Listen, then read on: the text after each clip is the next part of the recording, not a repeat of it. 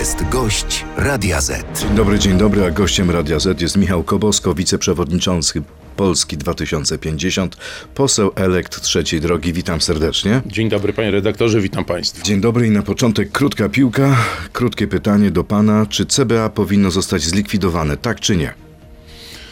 CBA się skompromitowało wielokrotnie. Tak czy nie? Krótka odpowiedź, najkrótsza możliwa, jest taka, że w Polsce potrzeba służby zajmującej się sprawami korupcji, bo korupcja była, jest i będzie w każdym państwie demokratycznym, ale nie w postaci CBA. Okej, czyli powinna zostać zlikwidowana. CBA musi się zmienić w inną służbę. To pytanie również do naszych słuchaczy. Czy, cen- czy Centralne Biuro Antykorupcyjne powinno być zlikwidowane? Aby zagłosować, wystarczy wejść na naszą stronę radio Z.pl. Państwa opinia już za kilka minut przedstawiona w naszym programie. Serdecznie zapraszam do głosowania. E, Czyli jeśli będzie taki postulat, a taki postulat ma już Platforma, Koalicja Obywatelska, to jak zachowacie się w Sejmie? Likwidacja czy reorganizacja? Ja myślę, że co najmniej reorganizacja. Nie chcę w tej chwili determinować tego, co dokładnie się wydarzy, bo to jest kwestia uzgodnień koalicyjnych. No ale choćby ta ostatnia sytuacja z weekendu, te doniesienia czy pytania zadane przez pana Pawła Wojtunika, no to jest kolejny kamyczek do, do ogródka pod tytułem e, służba, która nie realizuje de facto działań związanych z walką z korupcją, tylko walczy z opozycją demokratyczną. Wierzy pan Pawłowi Wojtunikowi? Wierzy pan w to, że rzeczywiście w Lucieniu odbyła się tajna narada o podsłuchiwaniu opozycjonistów, w tym waszych y, ludzi? No, po pierwsze, Paweł Wojtunik to jest, mówiąc kolokwialnie trochę, to jest poważny facet. To nie jest e, sensat, to nie jest ktoś, kto wymyśla historię. To jest profesjonalista. Kiedyś jako szef Centralnego Biura Śledczego Policji, a potem e, szef e, CBA. Osoba, o której no, też publicznie wiadomo, że od kilku lat pracuje poza Polską, pracuje w Mołdawii, w Kiszyniowie i zajmuje się także jakby z, z mandatu Unii Europejskiej sprawami dotyczącymi tego rodzaju przestępstw. Więc ja generalnie traktuję bardzo poważnie to, co pan Wojtunik mówi. Ale Paweł Wojtunik nie stawia kropki nad i, on zadaje pytanie. To trochę jak alibi wygląda.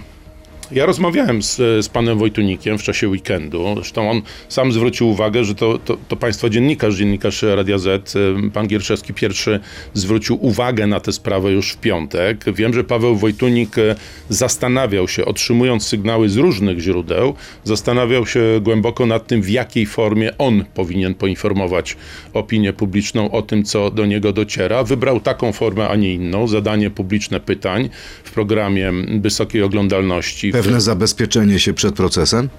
No to też na pewno, to też na pewno. On mówiąc najdelikatniej nie jest ulubieńcem tej władzy, co wszyscy wiedzą, bo jest bardzo poważnym krytykiem i tej władzy i działań Centralnego Biura Antykorupcyjnego. Natomiast y, z, zrobił to, co zrobił, uważam, że słusznie w, z jego pozycji, bo nie mógł dłużej milczeć wobec spraw, które no, co najmniej każą zadawać bardzo poważne pytania. Wojtunik łże jak Tusk po to, aby przygotować grunt pod likwidację CBA. To opinia wiceministra Wąsika. E, Pan minister Wąsik znowu nie wykorzystał szansy, żeby nie komentować tej, tej sprawy w e, sposób, który jest e, no, i, z jednej strony obraźliwy używanie tego typu słów, ale to jakby forma jest mniej istotna. Najważniejsza jest treść. Nie odnosimy się do tego, o co zapytał pan Wojtunik, tylko próbujemy od razu powiedzieć, że jak pies, tak kłamie i tak dalej, i tak dalej. Wiemy, że była taka narada w Lucieniu, wiemy co, o czym na niej mówiono. A dlaczego miano, miano by podsłuchiwać szczególnie polityków trzeciej drogi? Czy ja rozumiem, bo, bo pewne wątpliwości, pytania, no nie tylko u nas, wzbudził fakt, że ta narada odbyła się tuż przed wyborami, tak? Czyli no, zwykle w przypadku tego typu działań można, można oceniać, że ktoś chce wpłynąć na przebieg i wynik wyborów. Tutaj, jak się wydaje, chodziło o coś już zupełnie innego. Chodziło o sytuację powyborczą i o negocjacje, które, które zaczęły się w powyborczy poniedziałek e, siłą rzeczy.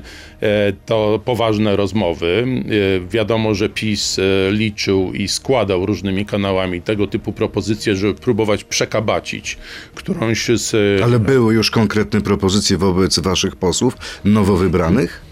Czy jeszcze nie, nie? Tyle, nie tyle wobec posłów, co wobec całych ugrupowań e, z naszej strony, ze strony trzeciej drogi. Tak, różnymi kanałami mogę powiedzieć, że takie, takie propozycje. Pan takie pojaw- propozycje otrzymał od ja, kogoś? ja o takich propozycjach słyszałem, o konkretnych propozycjach, że dostaniemy premiera, dostaniemy kilka ministerstw, dostaniemy ileś spółek Skarbu Państwa, jeżeli tylko e, przełkniemy żabę i powiemy, że my dla dobra Polski pójdziemy razem z PiSem. Ale to Oczywiście były jest to- spekulacje medialne, czy to były telefony, czy informacje, czy przekaz do konkretnych polityków trzeciej drogi? To był przekaz do konkretnych polityków trzeciej drogi. Proszę wybaczyć, więcej szczegółów tu nie, nie wejdę i nie pójdę, ale, ale chcę, żeby to było jasne, że tak, takie propozycje padały i e, no cóż, tonący bardzo brzydko się chwyta. Czy fotel marszałka dla Szymona Hołowni to warunek wejścia trzeciej drogi do koalicji rządowej? Panie redaktorze, my jesteśmy drugą siłą polityczną, jeżeli chodzi o opozycję demokratyczną, drugim ugrupowaniem po koalicji obywatelskiej. Osiągnęliśmy bardzo poważny wynik w wyborach. Ponad 3 miliony wyborców wybrało trzecią drogę.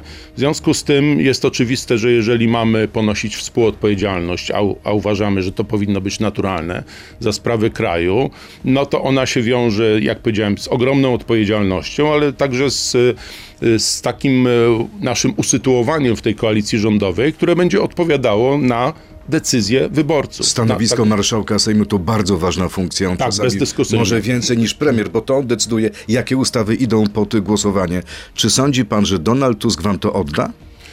To jest jeden ze scenariuszy. Ja nie chcę Jak używać bardzo tego, prawdopodobne? Ja nie chcę używać takiego określenia, że nam coś odda. To jest element Ale na tym polegają negocja- negocjacje. Tak, ale to jest element e, negocjacji, które jeszcze na pewno nie weszły w e, fazę finałową, które myślę, że w tym tygodniu się odbędą. One będą dotyczyły najważniejszych e, stanowisk w tym nowym układzie koalicyjnym, czyli premiera, czyli marszałka Sejmu, marszałka Senatu, wicepremiera, czy ewentualnie wicepremierów i o tym w tej chwili Ale rozmawiamy. jeśli y, Donald Tusk zgodzi się na y, oddanie y, stanowiska marszałka Sejmu trzeciej drodze, to rozumiem, że waszym kandydatem jest Szymon Hołownia. Naszym kandydatem byłby Szymon Hołownia. Tak. Czy ja Szymon osobiście Hołownia- uważam, że byłby bardzo dobrym marszałkiem Sejmu. No właśnie, czy Szymon Hołownia ma kompetencje e, do tego, żeby być marszałkiem Sejmu? Nie ma doświadczenia parlamentarzysty. Nie był ani pół roku w Sejmie. Szymon Hołownia ma już bardzo duże doświadczenie po trzech latach, e, no po czterech latach od momentu, kiedy rozpoczęliśmy przygotowania do kampanii prezydenckiej, trzy lata tworzenia ruchu społecznego, potem partii, zarządzania niezwykle trudnym, skomplikowanym projektem i ja jestem przekonany, że płynnie wszedłby także w rolę marszałka Sejmu. Dobrze pan wie, jak może wyglądać nowy Sejm. To tak naprawdę będzie, może być jazda bez trzymanki. Szymon Hołownia da radę bez doświadczenia, jednak trzeba będzie upominać posłów, trzeba będzie odbierać im głos, trzeba być elastycznym. I czy, czy te wszystkie cechy ma Szymon Hołownia? Szymon Hołownia jest bardzo dobrze przygotowany do tego, żeby pełnić takie wymagające obowiązki. Jestem o tym absolutnie przekonany. Deklaracja trzech formacji w sprawie wspólnego rządu to będzie jeszcze dzisiaj czy jutro, tuż przed y, konsultacjami z prezydentem? To będzie jutro. Znamy kalendarz, e, jeżeli chodzi o zaproszenia do Pałacu Prezydenckiego, to pana prezydenta na konsultacje. Wiemy, że te konsultacje się jutro w południe zaczynają. Mm, e, Bardzo dobrze się stało, że liderzy ugrupowań opozycji, jeszcze opozycji demokratycznej, uzgodnili, że jutro takie, takie wspólne oświadczenie, taka wspólna deklaracja będzie przed rozpoczęciem tych konsultacji i jutro wstępnie na godzinę 10 zaplanowane jest takie wspólne wystąpienie. Czyli wyjdą liderzy trzech partii potencjalnych koalicjantów i powiedzą, że co? Że Donald Tusk jest naszym wspólnym kandydatem na premiera i panie prezydencie, oddaj nam misję formowania rządu? W pierwszej kolejności y, myślę, że powiedzą, nie, nie, w tej chwili nie będę mówił o ostatecznym kształcie, bo, bo on jest jeszcze przedmiotem rozmów, rzecz jasna tego, co i jak powiedzą, natomiast na pewno powiedzą o gotowości trzech ugrupowań opozycji demokratycznej, żeby wspólnie pracować nad umową koalicyjną i nad tworzeniem przyszłego rządu, którego premierem w sposób naturalny będzie Donald Tusk. To teraz pora na krótką piłkę, odsłonę numer dwa. E, Poproszę też o krótkie odpowiedzi tak albo nie. Przy pierwszej odpowiedzi panu się nie udało, ale rozumiem, Panie redaktorze, że- skomplikowana. bo rzeczywistość nie Okej, jest czarno-biała okej. i pan doskonale o Ale tym teraz wie. bardzo proszę o jednoznaczne odpowiedzi. Aborcja do 12 tygodnia powinna być legalna, tak czy nie? Referendum. Referendum o tym decydujące. To brzmi jak pomidor. Nie. To nie jest pomidor, to jest bardzo konsekwentne. Mówimy o tym od wielu miesięcy. Nie sądzę, żebym pana zaskoczył taką Kolejne pytanie. Wprowadzimy powszechną służbę wojskową jak w Izraelu, tak czy nie? Nie, nie ma planu wprowadzenia powszechnej służby Ubój wojskowej. rytualny zwierząt powinien być zakazany, tak czy nie? Osobiście jestem przeciwnikiem uboju rytualnego. To nie jest stanowisko naszej partii, ale, ale we mnie wszystko się buntuje, kiedy, kiedy o tym mówimy. I mamy już odpowiedź naszych słuchaczy na pytanie, które zadałem panu na początku. Czy CBA powinno zostać zlikwidowane? Tak, odpowiedziało 55% naszych słuchaczy.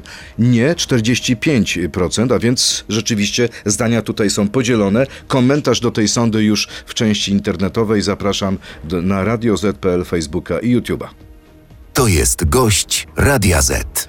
Gościem Radia Z, przypomnę, jest Michał Kobosko, wiceprzewodniczący Polski 2050. Tak, so, so.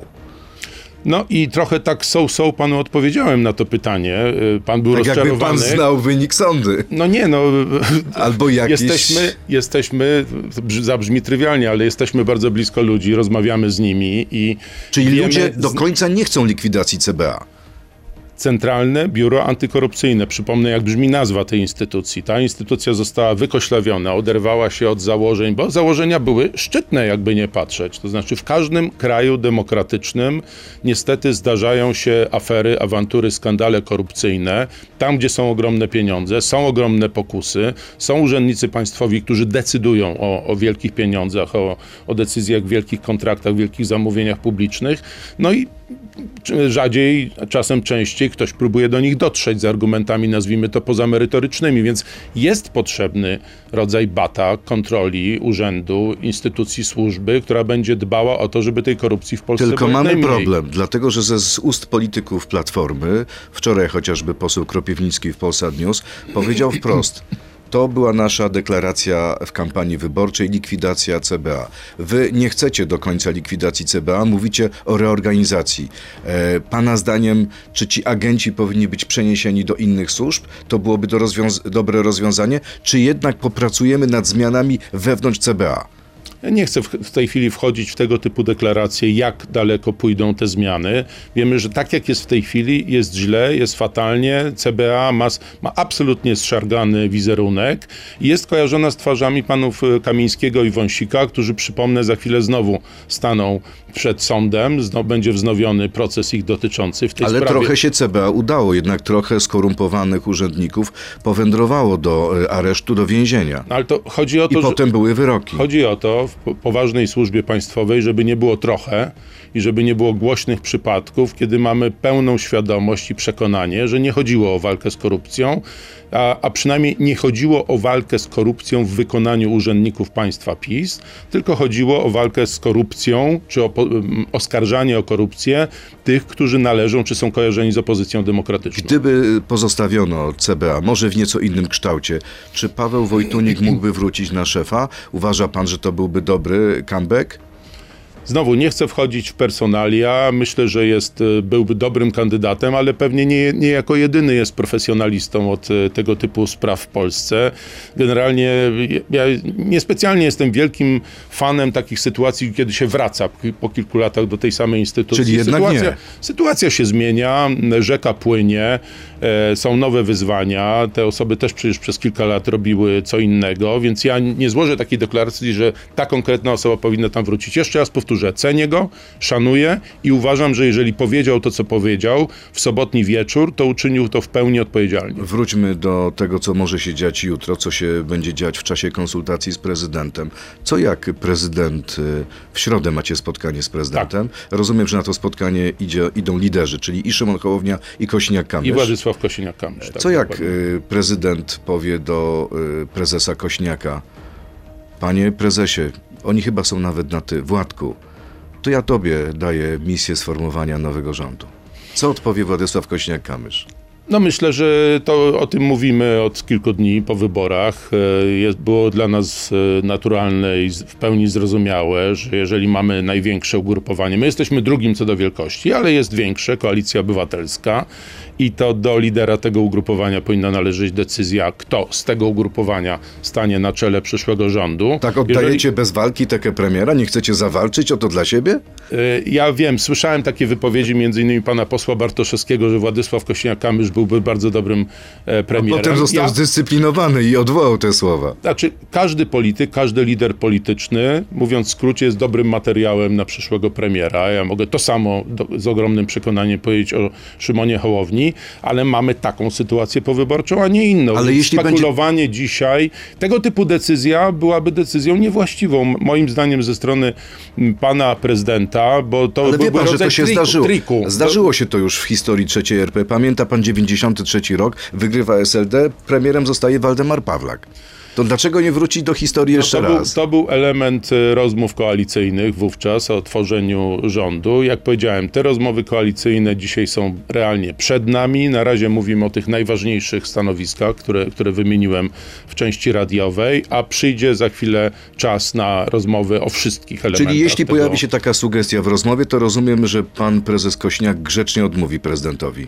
Proszę mi wybaczyć, nie jestem rzecznikiem prasowym i nie ośmielę się mówić za Władysława Kosiniaka-Kamysza. To będzie kwestia na pewno w pierwszej kolejności Ale co pan czuje? ustaleń. Jak pan myśli? E, uważam, że to byłby, to byłby element jakiejś gry na czas ze strony pana, e, pana prezydenta, a my jesteśmy przekonani, że my wszyscy nie mamy czasu i pan prezydent także nie powinien podejmować działań, które będą opóźniały stworzenie rządu. Wróćmy do umowy koalicyjnej, wróćmy do podziału stanowisk. Jeśli e, trzecia droga i w tym przypadku prawdopodobnie Szymon Hołownia otrzymują funkcję stanowisko marszałka Sejmu, to na co liczy trzecia droga, jeśli chodzi o układ stanowisk w rządzie? E, Parę dni temu był w tym studiu prezes Kośniak-Kamysz i on mówił, że jesteście zainteresowani Monem. Monem. Czy nadal? E, No, po pierwsze, panie redaktorze, w tym sensie rozczaruję, że na pewno nie będę mówił, kto będzie ministrem czego. Bo Ale ja nie pierwsze, pytam o nazwiska. Takie decyzje jeszcze nie zapadły. Pytam, czy was interesuje MON? E, Ministerstwo Obrony Narodowej jest jednym z najważniejszych w tej chwili resortów, kluczowych resortów i w kontekście wydatków, jakie są w tym ministerstwie ponoszone, których zresztą szczegółów nie znamy i wszyscy musimy się dowiedzieć, na co pan minister Ale to nie jest zgodził. odpowiedź na moje pytanie. Po drugie, mamy sytuację realnego zagrożenia wojennego i potrzeby modernizacji, przyspieszonej modernizacji naszej armii, czego PiS w dużym stopniu nie przeprowadził przez 8 lat. Generał tym- Różański byłby dobrym szefem MONu? Y, Ja uważałem i uważam niezmiennie, że generał Różański jako wybitny dowódca, były dowódca polskich sił zbrojnych, byłby bardzo dobrym kandydatem. Tylko wie pan, że pojawiają się już zarzuty czy też y, zastrzeżenia, co to miałoby wspólnego z cywilną kontrolą nad armią. Ja uważam, że byłby bardzo dobrym kandydatem na ten urząd. Na razie pan, e, pan generał Różański został, y, czego mu szczerze gratuluję, senatorem Rzeczpospolitej i myślę, że to są te zadania, które dzisiaj przed nim stoją. Ale jeszcze raz powtórzę, nie będę mówił, jakie ministerstwo komu przypadnie, bo to No to byłoby co was interesuje? Jakie sfery, jakie sfery w rządzie was interesują? Rozumiem, że MON, rozumiem, że MSZ również.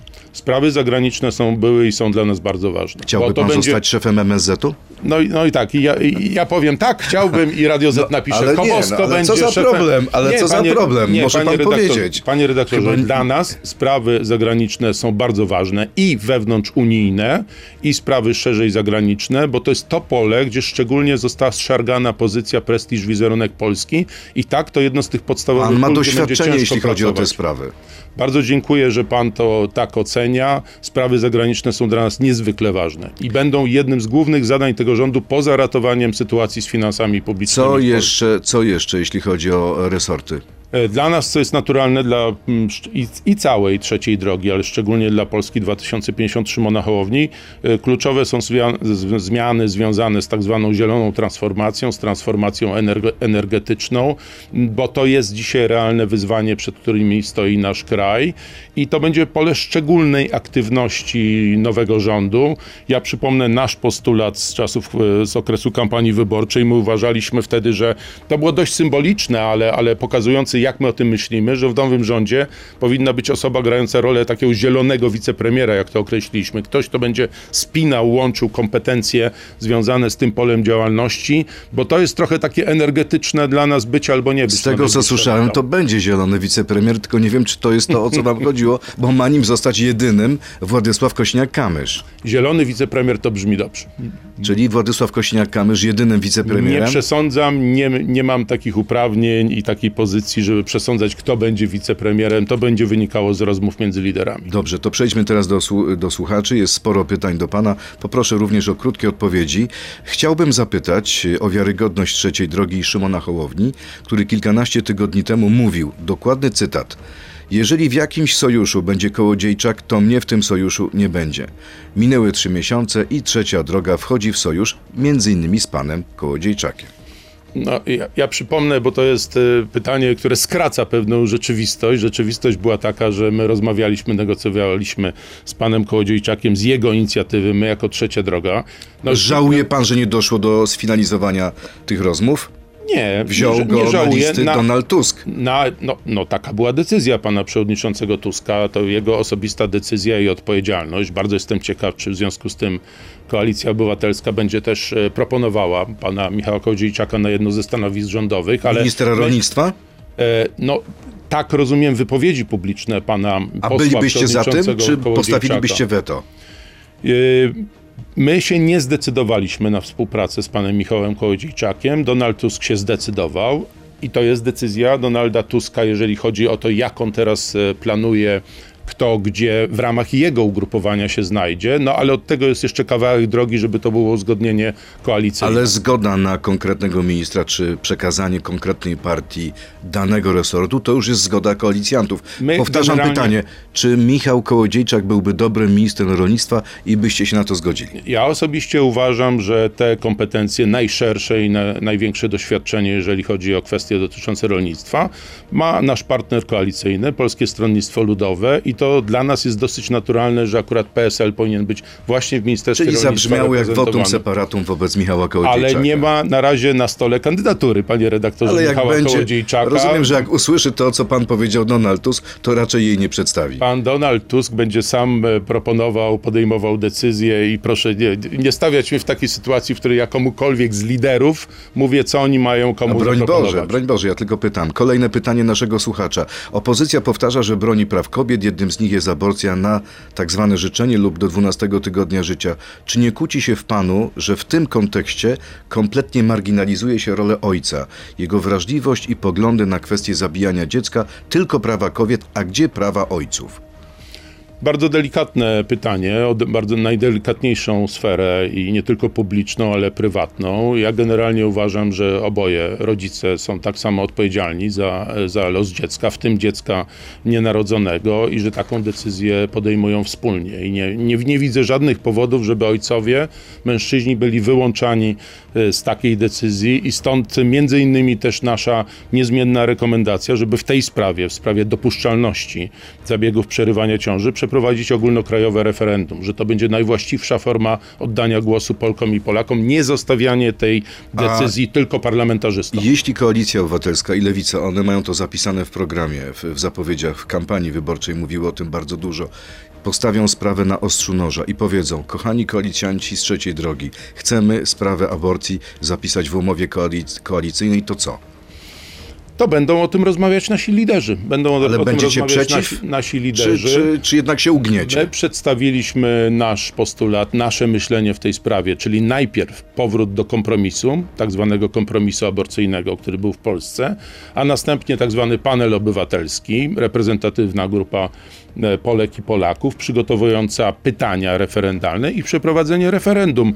Będziemy słuchali argumentów drugiej strony, ale e, nasi, Na dziś nasi raczej jest to wyborcy- niemożliwe. Nasi wyborcy powiedzieli jasno, że taka propozycja, jaką my składamy, jest ich zdaniem najwłaściwsza i to jest najwłaściwszy sposób dojścia do takiego momentu, w którym tak czy owak trzeba będzie przyjąć prawo, trzeba Prezes będzie PSL głosować na razie twardo mówi, że nie wyobraża sobie, żeby te sprawy były w umowie koalicyjnej. Ja rozumiem podejście pana, pana prezesa Kośniaka-Kamysza, ale rozumiem też argumenty, o których mówiliśmy w kampanii. Podzielam te argumenty, więc liderzy będą także o tym rozmawiać. E, Trzecia droga, kolejne pytanie, jest de facto zwycięzcą wyborów. Czy w związku z mocną kartą przetargową w koalicji Donald Tusk zostanie wicepremierem do, do spraw bezpieczeństwa, a Kosiniak-Kamysz prezesem Rady Ministrów? Bardzo dziękuję za to pytanie, bardzo miła prowokacja o, o poranku. E, ja już powiedziałem, co, Okej. co, co myślę w tej sprawie, bo tu można sobie najróżniejsze konstelacje Nie weźmiemy teki no. premiera za żadne skarby, rozumiem. Okej, jedziemy dalej. Uważam, że mamy dobrych kandydatów na premiera, ale wyborcy zdecydowali tak, a nie inaczej. To znaczy, że nasz głos jest niezwykle ważny. Pan redaktor w tym pytaniu użył pewnego określenia, że jesteśmy zwycięzcami wyborów. W pewien sposób tak. I to może zabrzmieć e, nieskromnie, ale jeżeli mówimy o ugrupowaniu, naszym ugrupowaniu, któremu jeszcze parę tygodni temu odmawiano niemal prawa do istnienia i, i straszono, że my nie przejdziemy progu, nie, nie znajdziemy się nigdzie i tak dalej, i tak dalej, to ponad 3 miliony wyborców to jest e, wynik niezwykle ważny i wynik, który nie ustawia nas w żadnym stopniu w roli, nie wiem, przystawki czy małego partnera, tylko partnera, który jest poważnym partnerem, tak powinien być traktowany. To a propos tego poważnego partnera i a propos tych ataków w kampanii wyborczej, w pewnym momencie ostro y, was skrytykował prezes Kaczyński. A dzisiaj y, sugeruje, że za powstaniem Polski 2050 kryją się służby i generałowie, którzy grają na rzecz Moskwy. Y, proszę ujawnić kulisy powstania Polski 2050. Kulisy powstania Polski 2050. Jak to było? Czy Jak przyszedł, było? zadzwonił do pana najpierw jakiś generał, czy Szymon Hołownia? E, No, fajnie by było tak o poranku, w ten szary jesienny dzień, obudzić słuchaczy taką informacją. Tak, przyszło do mnie dwóch generałów. Jeden był łysy, drugi był e, e, i miał inną fryzurę, i oni wyszli z tym pomysłem. Szymon Hołownia zaproponował mi e, udział w projekcie swojego startu w wyborach prezydenckich. To był, jak to się ładnie mówi, projekt oddolny, projekt obywatelski. Projekt, wokół tego zgromadziliśmy bardzo duże grono wolontariuszy, ludzi, którzy uwierzyli w ten projekt, a potem po wyborach prezydenckich, gdzie Szymon Hołownia zajął trzecie miejsce, zaczęliśmy tworzyć ruch społeczny, ruch obywatelski. I fajnie jest teraz e, sięgać po teorie spiskowe, jak się przegrało wybory, bo mimo, że PiS osiągnął wynik najwyższy, to jest to dla prezesa Kaczyńskiego kompromitująca jego osobiście porażka, ale on się nigdy nie, zdaje się, że nie przyzna do winy, nigdy się nie przyzna ani do tchórzostwa, którym była ucieczka z Warszawy i kandydowanie w Sejmie poza Warszawą, e, ani, ani tchórzostwa pod tytułem brak udziału, nieobecność w tak zwanej debacie przedwyborczej w telewizji polskiej i nie przyzna się także do własnych błędów. Tak, no rozrabiałem, przepraszam swoich To wyborców. zapytam, zapytam pana wprost, czy w tym projekcie miały udział jakieś służby? Polskie, obce, jednopłciowe, dwupłciowe? To jest krótka piłka, tak? Nie, żadne służby nie miały udziału w naszym projekcie. To co zrobicie ze słowami prezesa Kaczyńskiego? Czy wytoczycie mu proces? Trochę, to jest pytanie trochę do, o analizę prawną, tylko że szczerze mówiąc, Jarosław Kaczyński jest dzisiaj przegranym politykiem. Rzeczywiście powinien posłuchać nie tylko pana ministra Mastalerka i udać się już na polityczną emeryturę, ponieważ jest odklejony kompletnie od e, rzeczywistości, a my mamy poważne sprawy i poważne zadania przed sobą. Czyli nie W tym będziecie się momencie- tym w zajmować? tym momencie trochę jest to odciąganie naszej uwagi od innych, poważniejszych spraw. E, Jeżeli o to chodziło prezesowi Kaczyńskiemu, to niespecjalnie chciałbym mu dawać taką satysfakcję. Czyli raczej procesu nie będzie? Tym bardziej, że tu podobnie jak w przypadku Pawła Wojtunika są tylko pytania. No, są to inne pytania, przepraszam, panie redaktorze. I dla mnie Paweł Wojtunik jest o wiele bardziej wiarygodną postacią niż Jarosław Kaczyński. Trzy czwarte e, badanych e, z sondażu dla Radia Z, to są wyniki, opowiada się za tym, aby Jarosław Kaczyński zrezygnował rzeczywiście z funkcji prezesa PiS, wysyła go na emeryturę minister Mastalerek. Pana zdaniem dla opozycji byłoby lepiej, żeby pozostał na czele PiS, czy jednak żeby odszedł? Ale to nie ma co mówić z punktu widzenia opozycji. No, jest dzisiaj politykiem, który przegrał wybory, który odpowiada, przecież to nie Joachim Brudziński, który był, no, był słabym szefem kampanii, słabym szefem sztabu, ale to nie on podejmował finalne decyzje, czy każdą musiał zatwierdzać u prezesa Ale wie pan doskonale, bo świetnie pan zna politykę i historię, że Kaczyński wiele razy przegrywał i po wielu latach znowu wrócił do gry i zaczął wygrywać. Czy ma jeszcze szansę wygrać kolejne wybory? Nikt z nas nie staje się młodszy z wiekiem. E, owszem, na świecie są politycy starsi, aktywni, pokazując chociażby obecnego prezydenta Stanów Zjednoczonych. Ja Jego konkurenta. Zdaję sprawę. Rozumiem, że tam jest gigantyczny problem i ten problem ma Jarosław Kaczyński z sukcesją, z tym, kto po nim mógłby przejąć schedę i utrzymać całość, spójność obozu, który w tej chwili jest pokłócony. A pan nie widzi takiej osoby? W PiSie? Tam jest aż za dużo osób, które mają takie ambicje, ale takiej jednej osoby, która byłaby w stanie spiąć to pokłócone dzisiaj totalnie środowisko, nie, nie widzę. Czyli mamy basen z wieloma delfinami, tylko kogo wybierze na delfina prezes? No to pewnie w dużym stopniu będzie jedna jego decyzja, chyba że ktoś sobie tę władzę, cytując Donalda Tuska. Donalda Tuska, ktoś sobie tę władzę sam zabierze z rąk Jarosława Kaczyńskiego. Kolejne pytanie naszego słuchacza. Czy Polska 2050 dotrzyma słowa, wprowadzając dobrowolny ZUS dla przedsiębiorców, czy tylko wakacje kredytowe? My powiedzieliśmy w kampanii, że e, przedsiębiorcom, mikroprzedsiębiorcom, którzy przeżywają czy będą przeżywać e, kłopoty finansowe, kłopoty z płynnością, powinny przysługiwać wakacje od płacenia składek Ale ludzie to zrozumieli dobrowolny Ja ZUS. wiem, ale ja Czyli je- wycofujecie ja- się z obietnic. Nie, z niczego się nie wycofujemy.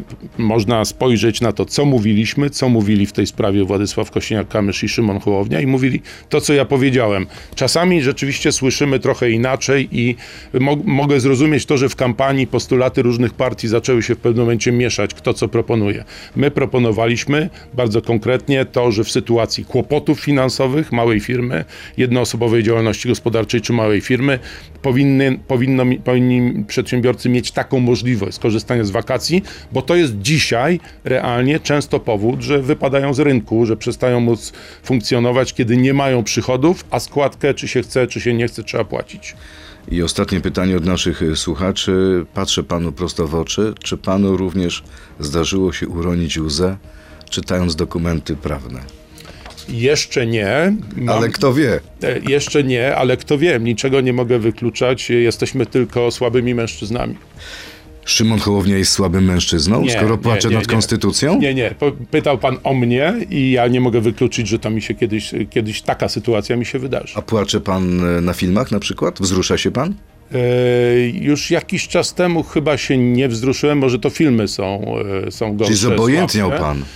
Nie wiem, czy zobojętniałem. To znaczy, powiem szczerze, że byłem e, poruszony na, na zielonej granicy na filmie Agnieszki Holland. Nie wiem, czy płakałem, ale byłem poruszony i to poruszenie we mnie pozostało. Poruszeni są również y, pracownicy e, supermarketów, bo zastanawiają się, co tam będzie się działo, jeśli chodzi o wolne niedziele. Z jednej strony Platforma chce wszystkich wolnych niedziel, e, a wy chcecie tylko dwóch. Jak się dogadacie ze sobą? No, po pierwsze się dogadamy w ramach Ma szerszego porozumienia koalicyjnego. Tak, mam, mam To będzie zawarte rozwiązanie w umowie koalicyjnej? Konkretne? Ja, ja, ja powiem szczerze, że, nie wiem, czy w tej sprawie to będzie tak konkretnie zapisane. My mamy, panie redaktorze, szereg fundamentalnych rzeczy do uzgodnienia i do wprowadzenia w życie w pierwszej kolejności. Nie sądzę, żeby to była rzecz, którą w pierwszej kolejności mamy się zająć. Tak, wyborcy uczestnicy różnych, różnego rodzaju sondaży mówią mm, w swojej większości, że ten e, system, w którym wszystkie niedziele, poza no, tak trochę rozrzuconymi niemal, niemal e, przypadkowo po kalendarzu rocznym niedzielami są, e, są dzisiaj niedzielami wolnymi od handlu, czyli niedzielami, kiedy nie możemy zrobić zakupów, nie jest właściwą sytuacją, nie jest właściwą decyzją. W pełni rozumiemy i troski, i zmartwienia tych, którzy pracują w handlu i dlatego po pierwsze mówimy o dwóch niedzielach w miesiącu. Ale Platforma A po- mówi o czterech. Lik, No to lik, proszę likwidujemy zakaz. Proszę, to co? Proszę Jaki będzie kompromis? te opinie Platformy z opiniami pracowników handlu, No którzy chcieliby trochę mieć życia. Będziecie się Ja- twardo y, trzymać y, tego warunku czy tego postulatu My tylko dwie My niedziele? uważamy, że tak jak w innych sprawach, taki w tej jest potrzebny kompromis między uczestnikami przyszłej koalicji. Czyli kompromis to co? Stanie na trzech niedzielach? Rasujących? Proszę mnie nie łapać za słowo, będziemy o tym rozmawiali. Wydaje mi się, że obecny system, obecny stan jest w Polsce niepotrzebny. Ludzie, którzy ciężko pracują w tygodniu, chcą mieć możliwość, żeby przynajmniej czasem w niedzielę móc zrobić zakupy. Czyli nie zgodzicie się na cztery niedziele e, pracujące. To postulat Platformy. Taki jest postulat Platformy i będziemy o tym rozmawiać. Ale na razie jest y, sprzeciw. Na razie naszym postulatem, jak powiedziałem, bardzo poważnie i przemyślanym i przygotowanym są dwie niedziele w miesiącu. Są w zamian za to dni wolne dla pracowników handlu w tygodniu, w ciągu dni roboczych i jest wzmocnienie inspekcji pracy, tak żeby rzeczywiście pilnować tego, żeby te prawa tych, którzy no, zarządzają sklepami, nie naruszały praw pracowników, którzy tę pracę realnie wykonują. To jeszcze jedno pytanie personalne. Profesor Balcerowicz mówi, że najlepszym ministrem finansów byłby Ryszard Petru. Zgadza się pan z profesorem? Jestem zaskoczony, bo znając pana profesora, to powinien powiedzieć, że Leszek Balcerowicz byłby najlepszym e, ministrem finansów.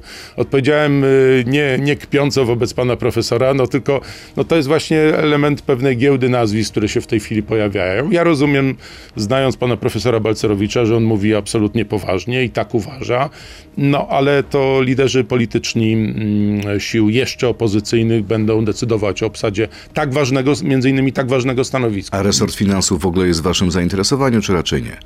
E, Panie redaktorze, nie będę wchodził w tej chwili w taką, w taką dyskusję. To będzie jedna z najważniejszych funkcji. Konsolidacja finansów, ratowanie finansów, wyczyszczenie, audyt tego, co się działo i w Ministerstwie Finansów, i w BGK, i w Polskim Funduszu Rozwoju. To jest jedno z kluczowych zadań nowego rządu. To już zupełnie ostatnia sprawa. Jak będzie wyglądać wasz klub? To będzie jeden klub federacyjny, czy podzielicie się na dwa? Rozmawiamy jeszcze o tym. Te finalne decyzje są przed nami. Nie wykluczamy, tak jak było w naszej umowie m, Polski 2053 Szymona Hołowni i PSL-u, że będą dwa kluby n- i oba mające w nazwie ten człon Trzecia Droga. I oba związane ze sobą porozumieniem, sfederowane w pewien sposób. Ale oddzielne, ale oddzielne. Ale oddzielne.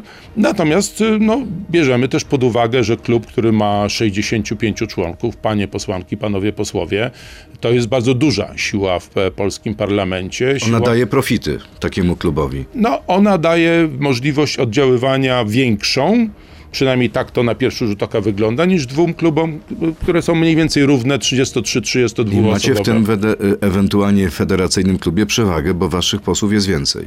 Mamy o jednego więcej posłów, 33 wobec 32. Z kolei w Senacie PSL ma 6 senatorów, a my 5, więc tam oni mają. Gdyby od przewagę. pana to zależało, federacja czy dwa oddzielne kluby?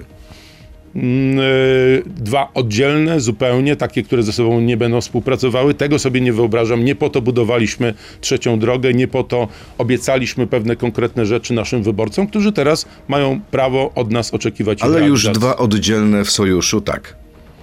Y, Dwa oddzielne w sojuszu, tak, wyobrażamy sobie. Michał Kobosko, wiceprzewodniczący Polski 2050, poseł elekt trzeciej drogi. Kto wie, może przyszły minister spraw zagranicznych. Panie redaktorze, życzę bardzo miłego i pięknego dnia. Dziękuję bardzo, wszystkiego dobrego i do zobaczenia. Dziękuję. To był gość Radia Z. Słuchaj nas w Radio Z i na player radioz.pl.